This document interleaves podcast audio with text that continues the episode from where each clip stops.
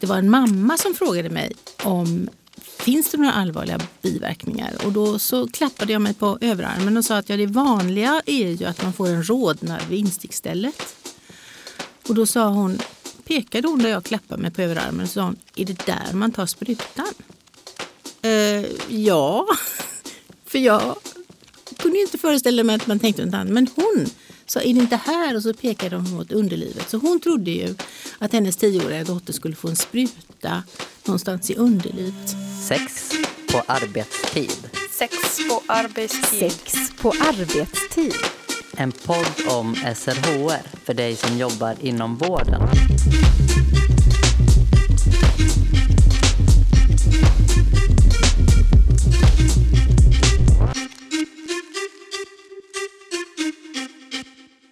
Sverige får 30 000 personer varje år besked om cellförändringar i livmoderhalsen. Cellförändringar är inte en sjukdom i sig, men om det inte upptäcks och eventuellt åtgärdas så kan det utvecklas till livmoderhalscancer.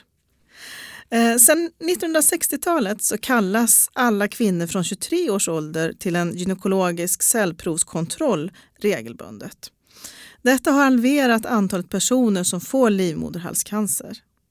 Provtagningen är viktig för att upptäcka förändringar tidigt men vi vet att en del inte nås av information om cellprov och många uteblir.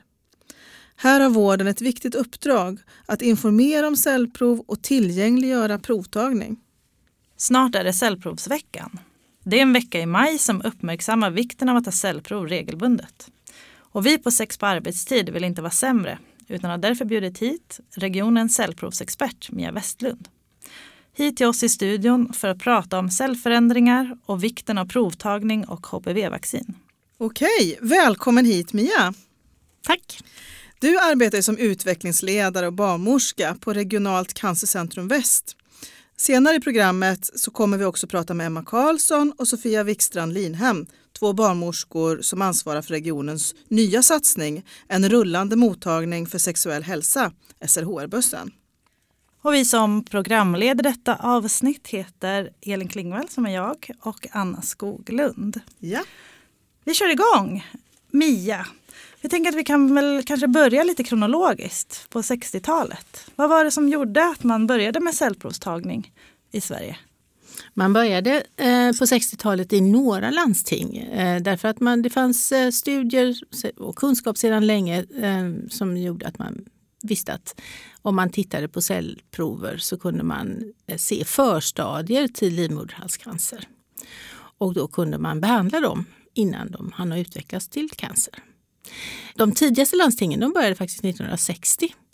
Och sen tog det tio år tills hela Sverige var med. Och vi var faktiskt sist i VGR, vilket jag tycker är pinsamt. Eller VGR hette inte utan Göteborg var sist, vilket jag tycker är pinsamt. Men nu sköter vi det här väldigt bra. Vi kanske behöver också fundera på alltså, hur går ett prov till? Man eh, blir kallad till en barnmorskemottagning. Och man kan göra det hos gynekolog också. Och så får man ta av sig eh, på underkroppen, ta av sig byxorna och lägga sig i en gynstol. Och så tar man provet med en liten spatel som är ungefär som en glasspinne i plast och en liten borste som jag brukar likna vid en mjuk mascaraborste. Och borstprovet tar man ifrån livmoderhalskanalen och med spaten tar man provet ifrån eh, den yttre delen av livmoderhalsen. Det finns några mottagningar i landet som tar det med en lite större borste som tar allt på en gång så att säga. Och sen vispas eh, cellerna ner i en burk med vätska och skickas till laboratoriet för analys. Gör provet ont? Själva provet gör inte ont, men många tycker att det är ganska obehagligt med gynundersökningar. Och som alltid när man gör gynundersökningar så är man spänd så gör det, alltså, kan det kännas obehagligt och ont. Men man har väldigt lite känsel och det är ju mjuka instrument. Man, gör, man knipsar ingenting, man bara skrapar lite med en plastspatel och en mjuk borste. Hur många av de som tar prov har sedan cellförändringar? Ja, det är ganska vanligt i unga år eh, att man har cellförändringar. Och eh, därför är det ganska många kvinnor som, som får veta att de har cellförändringar och får komma för fler undersökningar. Eh, de flesta cellförändringar läker ut av sig själva och behöver inte åtgärdas på något sätt. Och ibland så kan man få svar att vi ser att du har lätta cellförändringar men du har inte HPV. Och därför så är du välkommen om tre år. Det kan man ju känna sig lite orolig för men eh, screeningprogrammet som vi har bygger ju på evidens och forskning och det är väldigt säkert om man följer det. Så det går bra att vänta för de flesta läker ut utav lätt slag. Då. Men hur många är det då som, som provtas varje år? I Sverige så är det uppemot 800 000 cellprover som tas och utav dem så är väl ungefär 70 procent screeningprover då. Andra tas ut för att man har symptom eller av någon annan anledning. Men det låter ju som väldigt många. Ja, alltså vi har en väldigt väl fungerande screening i Sverige. Um, ungefär 80 procent kommer faktiskt att ta cellprover. Men det kan variera ganska stort i olika delar av landet, olika bostadsområden och så. Det vi vet är ju att det är de som inte går regelbundet på screeningen när de blir kallade som löper störst risk att drabbas av livmoderhalscancer. Så därför så gör vi många olika insatser för att man ska förstå att det är viktigt. Och för att försöka möta de behov som finns hos just de personerna som inte kommer. Och det är ju inte någon eh, homogen massa utan det ju, finns många olika skäl till varför man inte kommer. Skulle du kunna nämna några skäl till att man väljer att inte komma? Jag tror att man inte prioriterar det, inte tycker att man har tid i almanackan. Tidigare kostade det någonting. Det gör det faktiskt inte alls.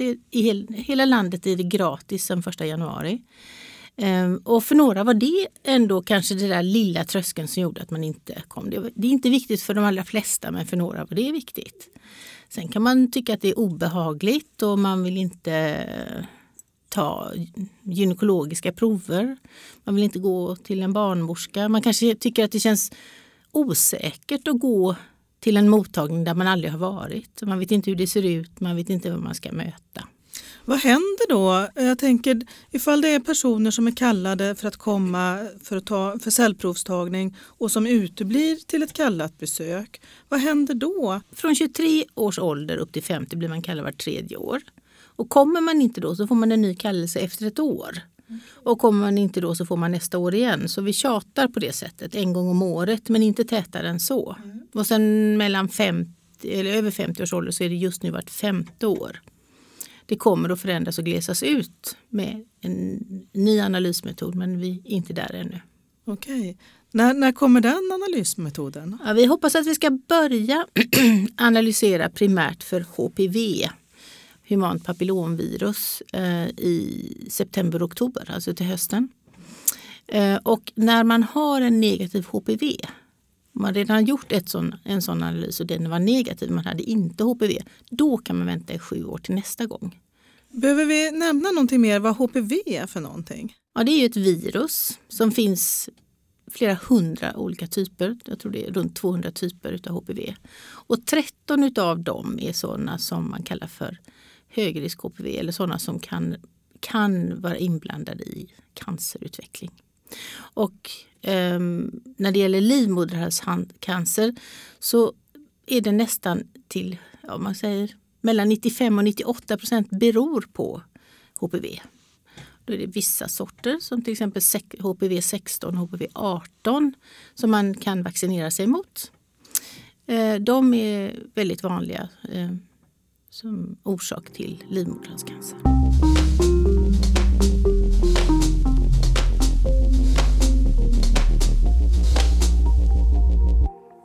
Vi, vi ska komma tillbaka till HPV-vaccinet. Jag tänkte bara att vi skulle dröja oss kvar vid varför det är personer som uteblir. Mm. Eh, för det är ju ändå anledningen också till att vi har den här cellprovsveckan och andra informationsinsatser för att öka medvetenheten och, och vikten av att ta ett cellprov. Mm.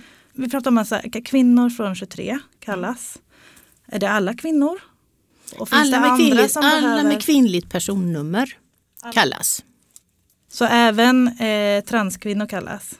Ja, har man ett kvinnligt personnummer, alltså en jämn näst sista siffra i personnumret så kallas man. Just det. Finns det en anledning för transkvinnor att ta ett cellprov? Om man inte har någon livmoderhals så behöver man inte ta Så alla, det är alla personer med livmoderhals som behöver ta ett cellprov Just det. från 23 års ålder. Är det några i, i Sverige, får alla tillgång till det här? Jag tänker på eh, till exempel asylsökande. Nej, det är bara de som har ett svenskt personnummer då. Ja. Och det är, dels så är det ju Alltså det, inte, det här är en hälsokontroll. Man, man bjuder in människor som går omkring och är friska och så säger vi, vi vill gärna kolla att du kan hålla dig frisk.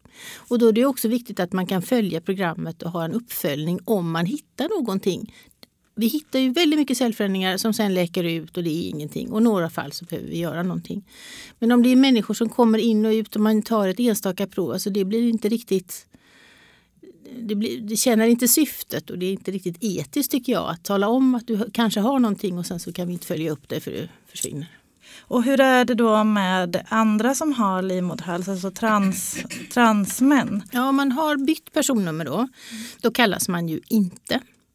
Eh, och därför så är det ju viktigt att man får information om att eh, det är viktigt att man ska ta provet. För man får ju inte de här regelbundna kallelserna. I det nya nationella vårdprogrammet så rekommenderar man att man ska remitteras till en gynmottagning som får hålla reda på kallelseintervallen och att man tar provet där. Därför eh, om man tar hormoner så kan det påverka, alltså att det är svårare att ta provet till exempel. Och också tror jag att tanken var att man eh, kanske inte kände sig så bekväm att gå upp till en barnmorskemottagning eh, och sitta bland alla kvinnor som är gravida och så där och vänta. Eh, och att det kan vara lite lättare på en gynmottagning att eh, känna att man hör hemma.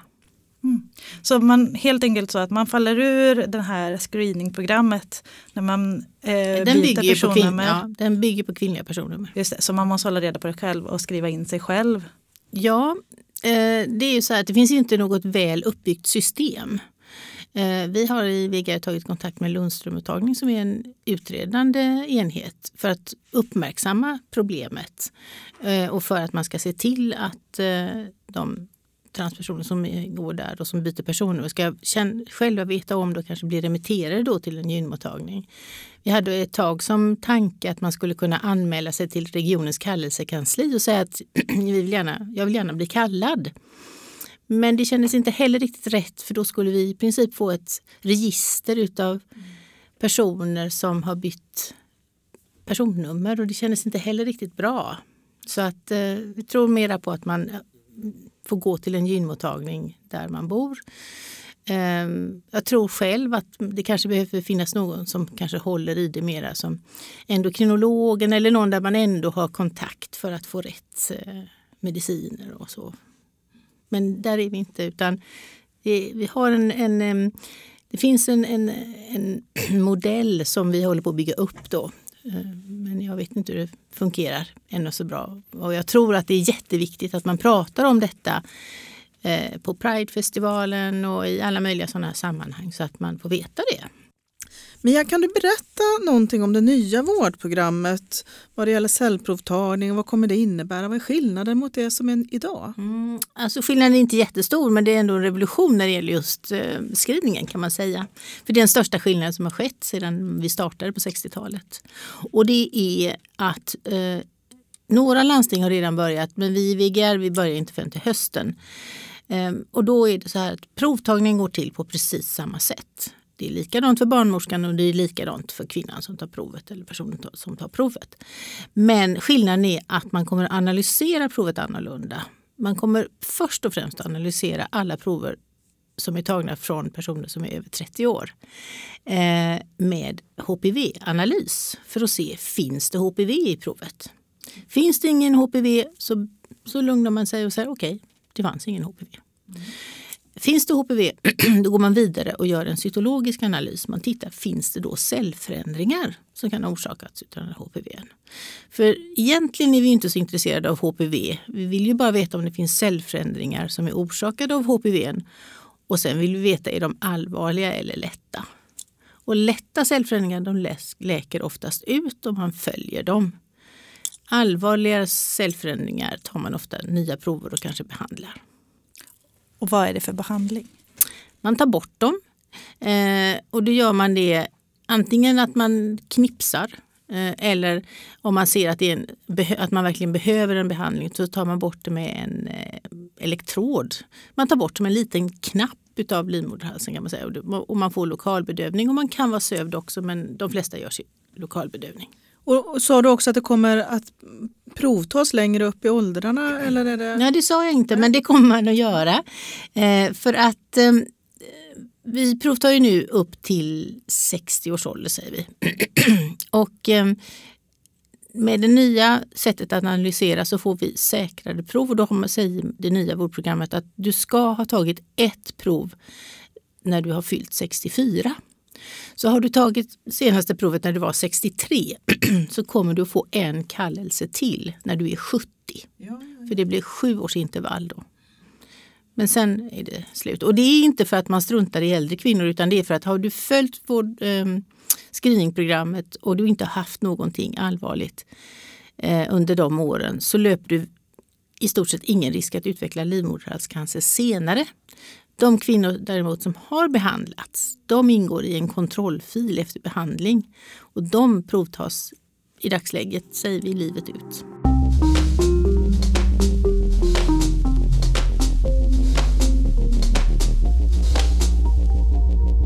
Hur är det med eh, kvinnor som har sex med kvinnor? Kan de också få cellförändringar? Absolut. Och det är faktiskt bra att du frågar tycker jag. För, för det har funnits en föreställning om att eh, kvinnor som bara har sex med kvinnor, de kan inte drabbas av HPV och, och cellförändringar. Det kan de absolut. Alla som har sex. Alla som har sex. Och då kommer vi in på vaccin. Mm. Vill du berätta lite om HBV-vaccinet? Ja, det finns ju vaccin då, som ingår i barnvaccinationsprogrammet sedan 2012 eh, för flickor som erbjuds vaccinet då i årskurs 5 eller 6. Och det är ju för att de ska erbjudas tidigt före sexuell aktivitet i tanken. Eh, och varför det bara blev flickor, det tror jag var helt enkelt så att man eh, ser att det finns ju andra cancerformer som också orsakas utav HPV men det är inte i lika hög grad som just livmoderhalscancer. Och inte lika vanligt som livmoderhalscancer hade varit i alla fall om vi inte haft screening. Ehm, Så för trots screening så har vi fler fall utav livmoderhalscancer än av de andra cancersorterna som då också har en inblandning utav HPV. Så när man bestämde sig så var det en prisfråga. Det var dyrt vaccin och var gjorde det bäst nytta och vad var rimlig kostnad. Nu är vaccinet mycket billigare.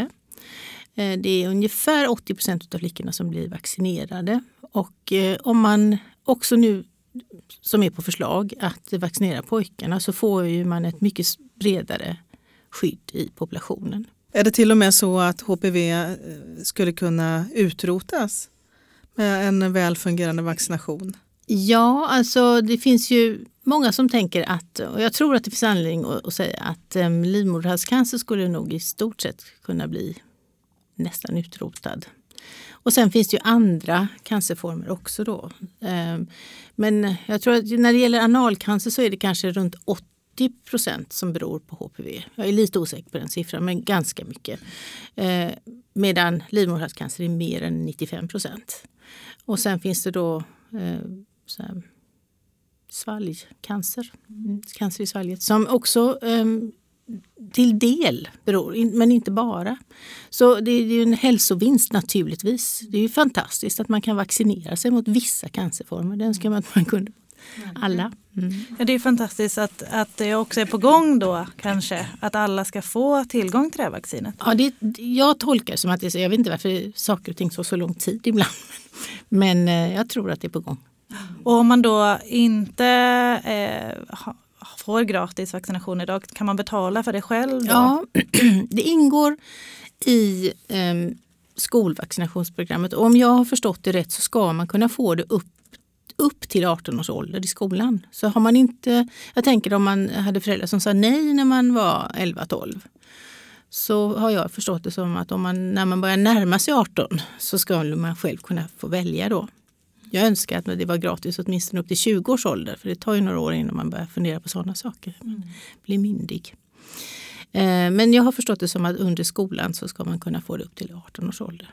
Så föräldrar kan, kan säga nej? Ja, Vad- visst. Och det, finns det mycket motstånd? Alltså jag menar, det finns ändå ett I vissa visst... grupper finns det ju starkt motstånd. Eh, Det gör det. Och sen finns det de som är oroliga allmänt och osäkra och tänker att det är bättre att avstå förstås. Det är ett erbjudande som alla vaccinationer och några säger nej. Men det är ungefär 80 procent av flickorna som vaccineras. Och vad kan man göra som vårdpersonal för att minska den här oron och ge ut liksom rätt, korrekt information? Jag tror som vårdpersonal, dels så tror jag att det är viktigt att man läser på och känner sig trygg med informationen själv. Så att man kan säga att det finns inte några allvarliga biverkningar. Det, det, finns, det är miljontals doser som har, har givits och man har inte kunnat se något samband mellan vaccinationen och allvarliga biverkningar. Ehm, och man måste tro på det själv, tror jag. För annars så säger man det inte övertygande. Och när man pratar om vaccinationen, så jag var ute en gång och pratade om vaccinationen och det var en mamma som frågade mig om eh, finns det några allvarliga biverkningar? Och då så klappade jag mig på överarmen och sa att ja, det vanliga är ju att man får en rodnad vid instickstället. Och då sa hon, pekade hon där jag klappade mig på överarmen och sa hon, är det där man tar sprutan? Eh, ja, för jag kunde ju inte föreställa mig att man tänkte något annat. Men hon sa, är det inte här? Och så pekade hon mot underlivet. Så hon trodde ju att hennes tioåriga dotter skulle få en spruta någonstans i underlivet. Och det känns kanske inte så tilltalande. Eller det känns ju svårare än att säga till barnet som ska få en spruta i armen. Så man, det är viktigt att tänka på hur man säger och, och vem man pratar med och vilken typ av information man kan behöva.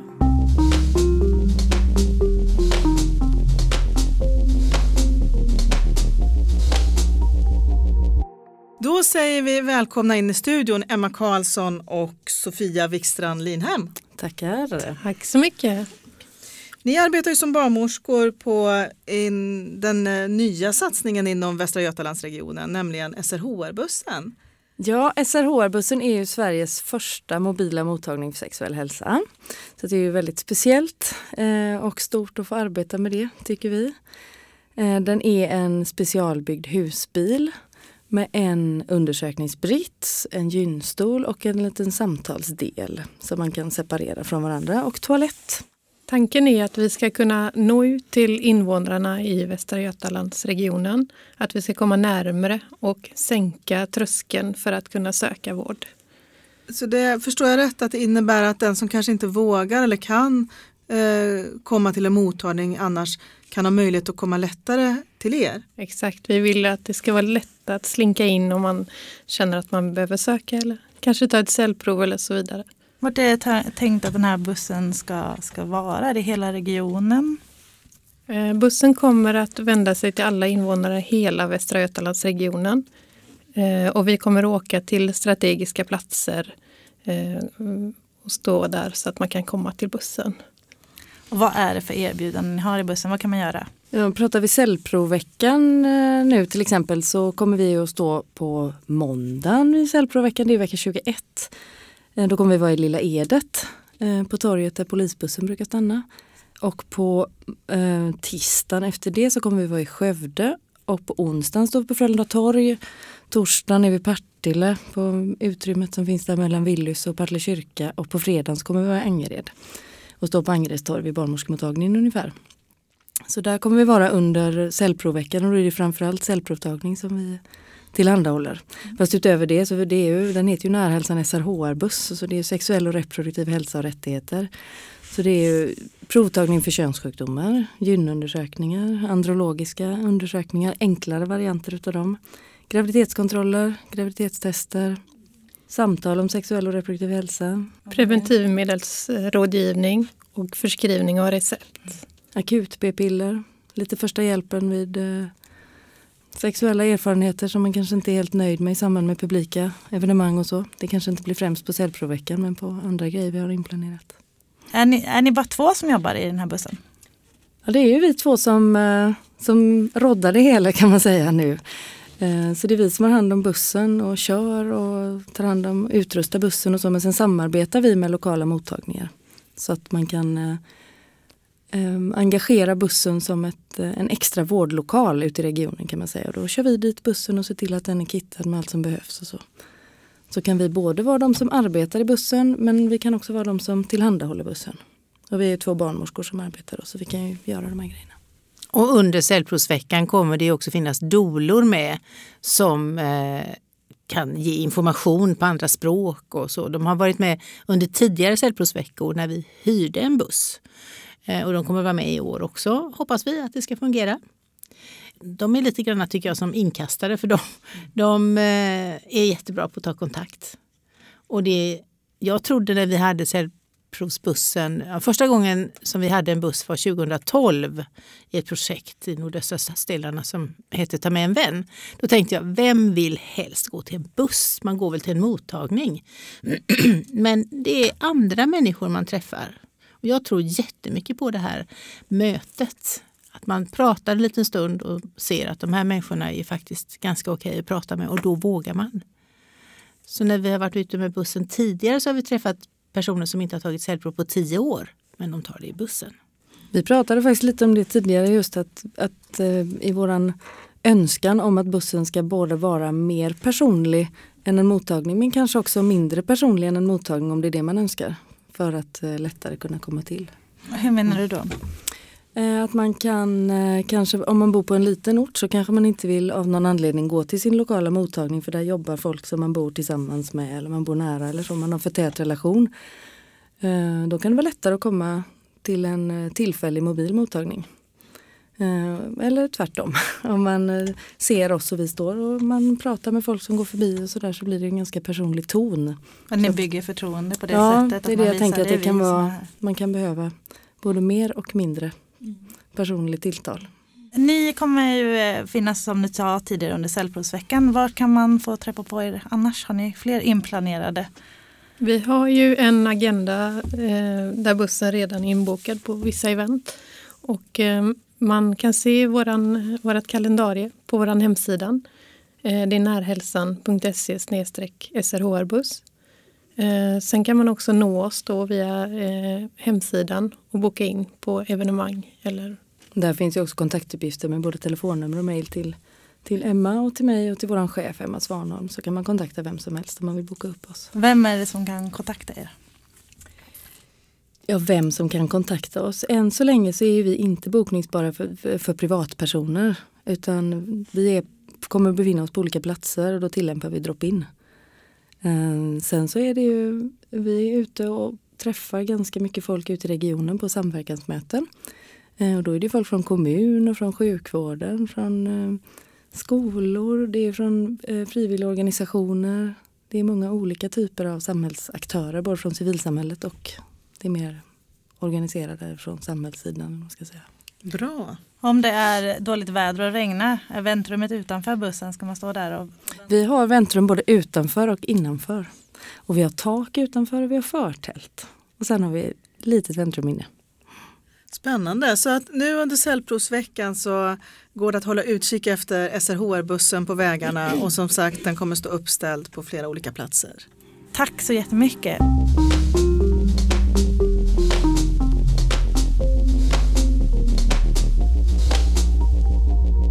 Mia, innan vi avslutar, har du några tre tips till vårdpersonal? Ja, alltså det här att prata om frågan, det tror jag är viktigt. Så ett, prata om vikten av att gå på cellprovskontroller när du blir kallad.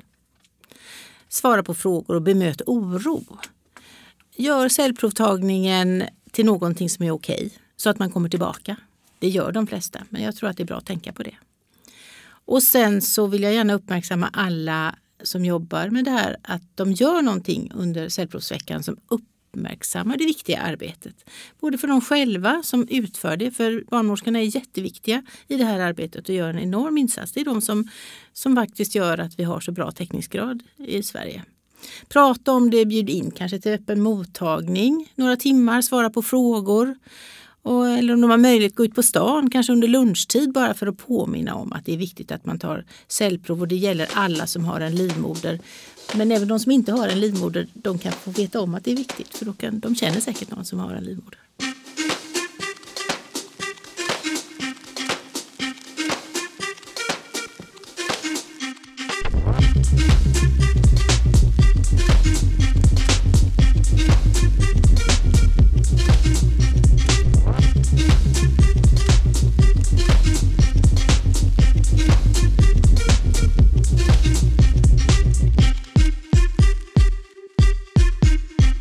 Har hört Sex på arbetstid.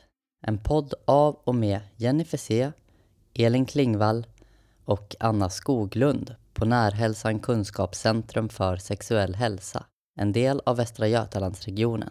Podden finns på närhälsan.se ksh och srhr.se. Sex på arbetstid produceras av Malin Holgersson på uppdrag av Närhälsan Kunskapscentrum för sexuell hälsa.